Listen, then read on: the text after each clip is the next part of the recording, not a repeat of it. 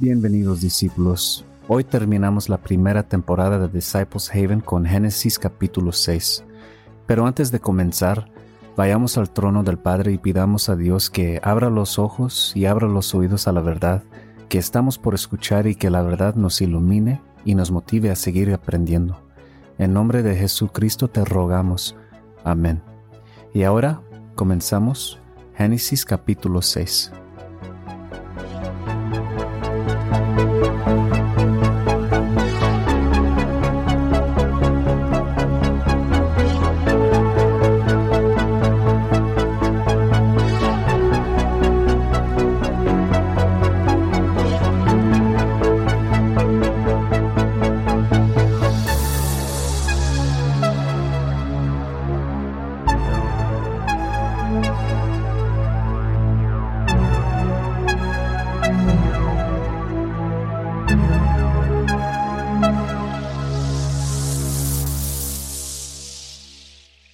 En el último capítulo, aprendimos sobre la genealogía de Adán.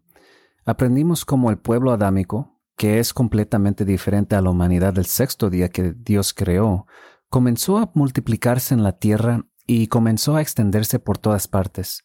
Recuerda, todas las razas se crearon el sexto día, pero el pueblo adámico comenzó con Adán y Eva. ¿Estás diciendo que son una raza diferente a lo que estamos acostumbrados a ver, José? Absolutamente no. La palabra Adán también significa rojizo, como en un individuo rubicundo. Eso debería darte una idea de cómo se veían Adán y Eva. Pero recuerda, Dios no hace acepción de personas. Dios escogió este linaje para que naciera su Hijo Jesucristo para salvarnos del mal que azota a este mundo. Un mal muy similar a lo que experimentó la gente en el capítulo seis y algo que muy probablemente volverá a suceder en nuestra vida. Entonces, dicho esto, Génesis capítulo seis, versículo uno, y dice, «Y acaeció que cuando comenzaron los hombres a multiplicarse sobre la faz de la tierra, y les nacieron hijas». Ahora, en nuestra concordancia Strong's, la palabra hombres aquí es H uno veinte. Y es Ha Adam. En otras palabras, estamos hablando del pueblo adámico, la línea de sangre de, de la cual vendría Cristo. Viendo los hijos de Dios que las hijas de los hombres eran hermosas, tomáronse mujeres escogiendo entre todas. Así que analicemos esto muy rápido. Lo primero que deberías preguntarte es, ¿quiénes son estos hijos de Dios a los que se refiere en este segundo versículo? Bueno, como Como comentamos brevemente en episodios anteriores, esto fue escrito por Judas. Entonces, si puedes, cambia su Biblia a Judas versículo seis. Y versículo seis dice, «Y a los ángeles que no guardaron su dignidad, sino que abandonaron su propia morada, los ha guardado bajo oscuridad en prisiones eternas para el juicio del gran día». En otras palabras, los ángeles bajaron a la tierra. En lugar de nacer de mujer como todos éramos, optaron por dejar el cielo y venir a esta tierra a seducir sexualmente a las mujeres. Ahora, algunos pueden decir, bueno, José, ¿dónde dice que vinieron a hacer eso? Regresa al capítulo seis de Génesis, el versículo que acabamos de leer. Y vieron las, las hijas de los hombres que eran hermosas. Entonces, en otras palabras, estos ángel, ángeles caídos encontraron hermosas a las hijas del pueblo adámico. Verso tres. Y dijo Dios, «No contenderá mi espíritu con el hombre para siempre, porque ciertamente él es carne, más serán sus días ciento veinte años». Parece que al crear la carne trajo el cuarto pecado. O debería decir, nosotros como pueblo permitimos que el pecado floreciera en, entre nosotros. Verso cuatro.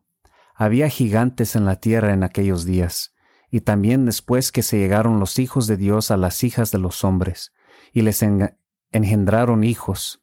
Estos fueron los valientes que desde la antigüedad fueron varones de renombre. Ahora, veamos esta palabra aquí, gigantes. ¿Qué significa en hebreo? Bueno, abra tu concordancia Strong's, ¿y qué dice? La palabra es H cincuenta y tres cero tres, y la palabra es nefio. Y significa propiamente un tipo que es un matón o un tirano, pero también se muestra des, desde H cincuenta y tres cero siete. Así que busquemos la palabra desde H cincuenta y tres cero siete. Y la palabra que muestra es nophel, y significa una raíz primitiva para caer en una gran variedad de aplicaciones. Entonces, en otras palabras, estos gigantes eran descendientes de los ángeles caídos, y estos descendientes eran tiranos y matones. Ahora, continuando en el mismo versículo donde dice, los mismos se convirtieron en hombres valientes, esta palabra de hombres no es la misma que describe a la humanidad o al Adán del jardín. No, es completamente diferente. Esta palabra en la concordancia Strong's es H trece sesenta y ocho y en el hebreo la palabra es gibor y significa poderoso, por implicación tirano. ¿Por qué estos ángeles caídos, en lugar de esperar a nacer de mujer como todos nosotros, eligieron dejar su lugar de habitación? Porque era Satanás engañándolos para destruir ese linaje que se suponía que era puro. Satanás estaba tratando de negar el nacimiento de Cristo. Estaba tratando de evitar el nacimiento de Cristo al manchar ese linaje con el suyo y su descendencia. Pero ¿sabes qué? Dios siempre tiene uno, unos pocos elegidos que siempre se elevan por encima del resto. Y como veremos aquí en este capítulo, había una familia que todavía tenía un linaje limpio, que se remonta a Adán, que no se entremezcló y resultó en un montón de híbridos. Esto, como lo doc- documentaremos, es la razón por la que Dios se disgustó tanto con el hombre, porque vio lo fácil que puede ser la carne y lo rápido que la carne puede hacer que uno se olvide del nombre de Dios. Verso cinco. Y vio Dios que la maldad de los hombres era mucha en la tierra, y que todo designio de los pensamientos del corazón de ellos era de continuo solamente el mal. ¿No es triste que hasta el día de hoy este versículo todavía suena verdadero? Mira a tu alrededor. Puedes verlo a diario. Verso seis. Y se arrepintió Dios de haber hecho hombre en la tierra, y le dolió en su corazón.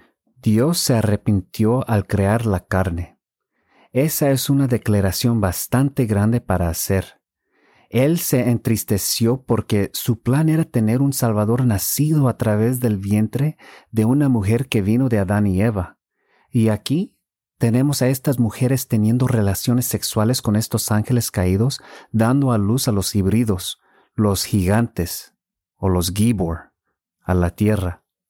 Estos ángeles sabían exactamente lo que están haciendo porque sabían acerca de la primera edad del cielo y la tierra, y nosotros estábamos ahí con ellos también. Así que tampoco son inocentes en absoluto. Me pregunto, ¿qué va a hacer Dios con todo esto? Bueno, continuamos al verso siete. Y verso siete dice, y Dios dijo, traeré de sobre la faz de la tierra a los hombres que he creado, desde el hombre hasta la bestia, y hasta el reptil y las aves del cielo, pues me arrepiento de haberlos hecho.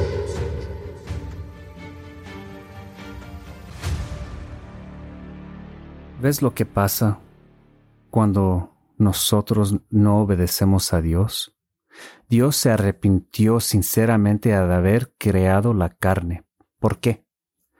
Porque era un completo desastre lo que estaba pasando. Mujeres entremezclándose con ángeles caídos. ¿Y sabes qué? No me sorprendería ni un poco si los hombres tampoco estuvieron haciendo lo mismo con estos ángeles caídos. Ya sabes, Dios nos creó para su placer, como está escrito en Apocalipsis capítulo cuatro, versículo once. ¿Y qué haces cuando algo ya no te da placer? Te deshachas de él. Y Dios está a punto de hacer esto en, en esta tierra. Verso ocho. Pero Noé halló gracia ante los ojos de Dios. Noé y su familia no se han mezclado con estos ángeles caídos. Por lo tanto, tenían un pe- pedigrí puro, una línea de pura sangre. Así que, por supuesto, Dios en sus ojos vio gracia en Noé. Verso nueve. Estas son las generaciones de Noé. Noé, varón justo, era perfecto en sus generaciones. Con Dios caminó Noé. Noé caminó en los caminos de Dios, ¿Y sabes lo que se necesita para caminar en los caminos de Dios? Disciplina. ¿Y de dónde sacamos la palabra discípulo? De la palabra disciplina. Noé fue un fiel discípulo de Dios. Noé eligió una esposa que no se había mezclado con los ángeles caídos. ¿Cómo lo sabemos? Busque la palabra perfecto en la concordancia de, de Strong's. Es la palabra H ochenta y cinco cuarenta y nueve y se pronuncia Tamim, que significa totalmente figurado o moralmente sin mancha, completo, perfecto, sin mancha. ¿Y qué significa la palabra generaciones en hebreo? Esa palabra es H ochenta y cuatro treinta y cinco en su concordancia de Strong's y significa de H treinta y dos cero cinco, plural solo, que es familia, figurativamente historia, generaciones de nacimiento. En otras palabras, la línea de sangre, el pedigree de Noé y su familia era pura. No tenía ninguna mancha de nada sobrenatural en ellos. ¿Por qué fue esto importante nuevamente? Porque Satanás sabía, cuando Dios le dijo la profecía, que habrá uno que le herirá en la cabeza. En otras palabras, que Satanás sería asesinado. Así que creó este plan para engañar a estos ángeles y hacer que dejaran su hábitat natural para tener relaciones sexuales con las hijas de Adán, para evitar que la profecía se cumpliera. Y el plan de Satanás casi se hizo realidad, si no fuera por unos pocos elegidos, Noé y su familia, que se enfrentaron al mal y caminaron en los caminos de Dios. ¿Ves por qué es importante caminar siempre en los caminos del Señor? Incluso cuando creas que es demasiado difícil, esfuérzate para hacerlo, porque llegará un momento en un futuro no muy lejano en que estos ángeles caídos volverán a esta tierra para hacer lo mismo nuevamente. Y quieres asegurarte de que Dios encuentre gracia dentro de ti para protegerte de la venida de su ira. Verso diez. Y engendró Noé tres hijos, a Sem, a Cam y a Jafet. Recuerda lo que dije en el último episodio. Estos no, no están en orden. Sem era en realidad el me- más joven de los tres, y el orden natural es que el mayor debía heredar las bendiciones. Verso once. Y se corrompió la tierra delante de Dios, y estaba la tierra llena de, vi- de violencia. Y miró Dios la tierra, y he aquí que estaba corrompida, porque toda carne había corrompido su camino sobre la tierra. ¿No te suena esto familiar en nuestro mundo actual? ¿Recuerdas lo que dijo Cristo? ¿Cómo será su segunda venida? En el libro de Mateo capítulo veinticuatro, verso treinta y siete, Cristo dice: Mas como en los días de Noé, así será la venida del Hijo del Hombre. Porque como los días antes del diluvio estaban comiendo y bebiendo, casándose y dando en casamiento, hasta el día en que Noé entró en el arca. ¿Ves por qué digo que para que entendamos el final, primero debemos entender el principio? Comiencen a construir su arca, mis amigos, su arca de conocer la verdad, acabar con las tradiciones de los hombres y del eclesiástico. Lea el libro usted mismo y pídale a Dios que le dé sabiduría y conocimiento para que lo que lea tenga sentido para usted. Porque cuando llegue ese día, cuando estés ahí frente a Él, nadie más estará ahí para que respondas por ti. Y la excusa de, pero Dios, yo fui a la iglesia toda mi vida, pagué mis diezmos todos los domingos, no va a volar si nunca te molestaste a aprender la verdad por ti mismo. Porque habrá muchos que usarán esa excusa de haber ido a la iglesia toda su vida, pero ¿sabes lo que Dios les va a decir? Aléjate de mí, que nunca te conocí. Verso trece.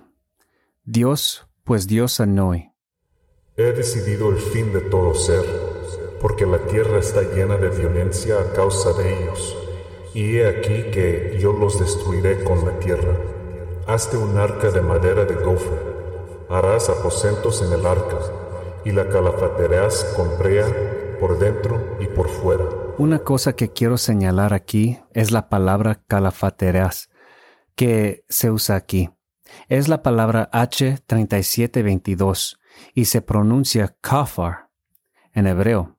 y significa raíz primitiva, cubrir, en sentido figurado, expiar o aplacar, hacer expiación, limpiar. En otras palabras, Dios instruyó a Noé para que se asegurara de que tú pusieras un parche o que repareces cada agujero, cada abertura dentro y fuera del arca. ¿Por qué hice de este un punto? Porque ¿qué tan bien construida está tu arca? ¿Lo has expiado? Porque la única manera de expiar nuestra arca es expi- expiándola por medio de nuestro Je- Señor Jesucristo. ¿Estás listo para la inundación de mentiras que se avecina y que se lanzará sobre esta tierra? ¿Sabías que avecinaba otra inundación? No de agua, sino de mentiras sobrenaturales. Si no lo hiciste, usa este tiempo ahora para expiar tu arca por dentro y por fuera. Porque como Dios instruyó a Noé para que lo hiciera, nos es- está instruyendo a todos a hacer lo mismo espiritualmente. Verso quince. Y de esta manera la harás: de trescientos codos la longitud del arca, de cincuenta codos su anchura, y de treinta codos su altura. Un codo es, es aproximadamente dieciocho y media pulgadas. Así que esta arca es bastante grande, aproximadamente tres historias. Continuemos con el versículo dieciséis. Una ventana harás al arca, y la cavarás a un codo de elevación por la parte de arriba, y pondrás la puerta del arca a su lado, y le harás piso bajo, segundo y tercero. Y he aquí que yo traigo un diluvio de agua sobre la tierra, para destruir toda carne en que haya espíritu de vida debajo del cielo. Todo lo que hay en la tierra morirá. Básicamente Dios está diciendo: he terminado de ver la inmundicia que ha corrompido al hombre. He terminado de ver a estos híbridos caminar por la tierra. ¿Por qué? Porque va en contra del orden natural de Dios. Dios ama que todo sea natural. Todo de la manera que Él lo hizo de acuerdo a su plan. Y cada vez que las cosas van en contra del orden natural de las cosas, espiritualmente o en la carne, no pasará mucho tiempo hasta que Dios diga basta. Continuamos con el versículo dieciocho. Dios hablando. Mas estableceré mi pacto contigo, y entrarás en el arca tú, tus hijos, tu mujer, y las mujeres de tus hijos contigo, y de todo lo que vive, de toda carne, dos de cada especie meterás en el arca, para que tengan vida contigo, macho y hembra serán. En el versículo dieciocho, Dios instruye a Noé para que toda su familia entre en el arca. ¿Por qué? Porque todos ellos, incluidos los de su hijo y sus esposas, tenían una línea de sangre pura. Y luego, en el versículo diecinueve, ¿qué dice Dios? Dos de cada especie, de toda carne. Eso no solo incluye animales, eso incluye a las personas también.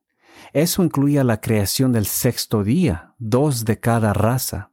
Sabes, en la Biblia dice que solo había ocho almas en el arca, pero a lo que la gente no le presta atención es que había ocho almas adámicas en el arca. Entonces, ¿crees en Dios o crees en las tradiciones de los hombres? ¿Y qué tipo de, de dos de cada carne, que incluye a otras personas, se supone que deben entrar en el arca? Serán macho y hembra. Lo sentimos a las personas del alfabeto que se identifican a sí mismos como algo antinatural. No hay lugar en el arca de Dios para ti. Así que ponte bien con Dios y camina en sus caminos, o sigue viviendo en tu, tu mundo de creencias de arcoíris y mariposas pensando que nunca te pasará nada malo. Es tu decisión. ¿Quieres vivir una vida de lo que tú quieres vivir? ¿O quieres vivir una vida de que Dios quiere para ti? Te digo otra vez, es tu decisión. Pero tu decisión tiene consecuencias. Piensa en eso. Versículo veinte.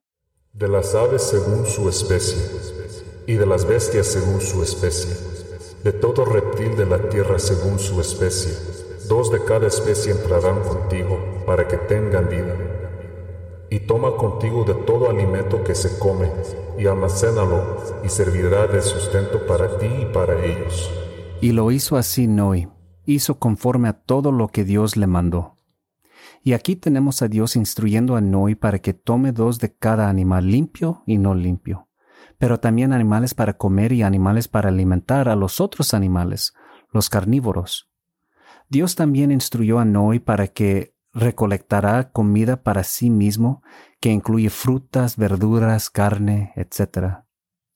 ¿Quién dijo que ser uno de los elegidos de Dios tendría un camino fácil? Mira lo que Noé tuvo que hacer. Él tuvo que trabajar. Y no estamos hablando de unos pocos días o meses. Trabajó por años para construir el arca y recolectar alimentos, animales, etcétera. No solo eso, pero Dios le habló esto una vez cuando tenía como quinientos años. No volvería a hablar con Noé hasta que tuviera seiscientos años. Piensa en eso por un minuto. Durante, durante quinientos años, Noé y su familia nunca escucharon la voz de Dios, pero anduvieron en sus caminos con la ayuda del gran profeta y discípulo Enoch. Dios entonces le habla a Noé advirtiéndole de la ira que Dios está por desatar sobre todo lo que camina sobre la tierra y le indica a Noé lo que debe que hacer para salvarse a sí mismo y a su familia y a los demás. Dios quiere que se salven. Y luego, nada, por lo menos unos otros cien años. ¿Qué tan fuerte es tu fe, mi amigo? Puede decirte ahora mismo que soy un hombre con muy poca paciencia. Apenas puedo esperar una hora por algo, menos pero cien años. Todo esto tra- trabajo requerido. Entonces te pregunto, ¿estás usando tu tiempo sabiamente para construir tu arca? ¿Estás expiando esos agujeros? ¿Estás construyéndolo lo suficientemente fuerte para resistir la avalancha de mentiras que se va a desatar sobre esta tierra muy pronto? Porque como te dijo Cristo, Satanás y sus ángeles estarán aquí y volverán a participar en el matrimonio.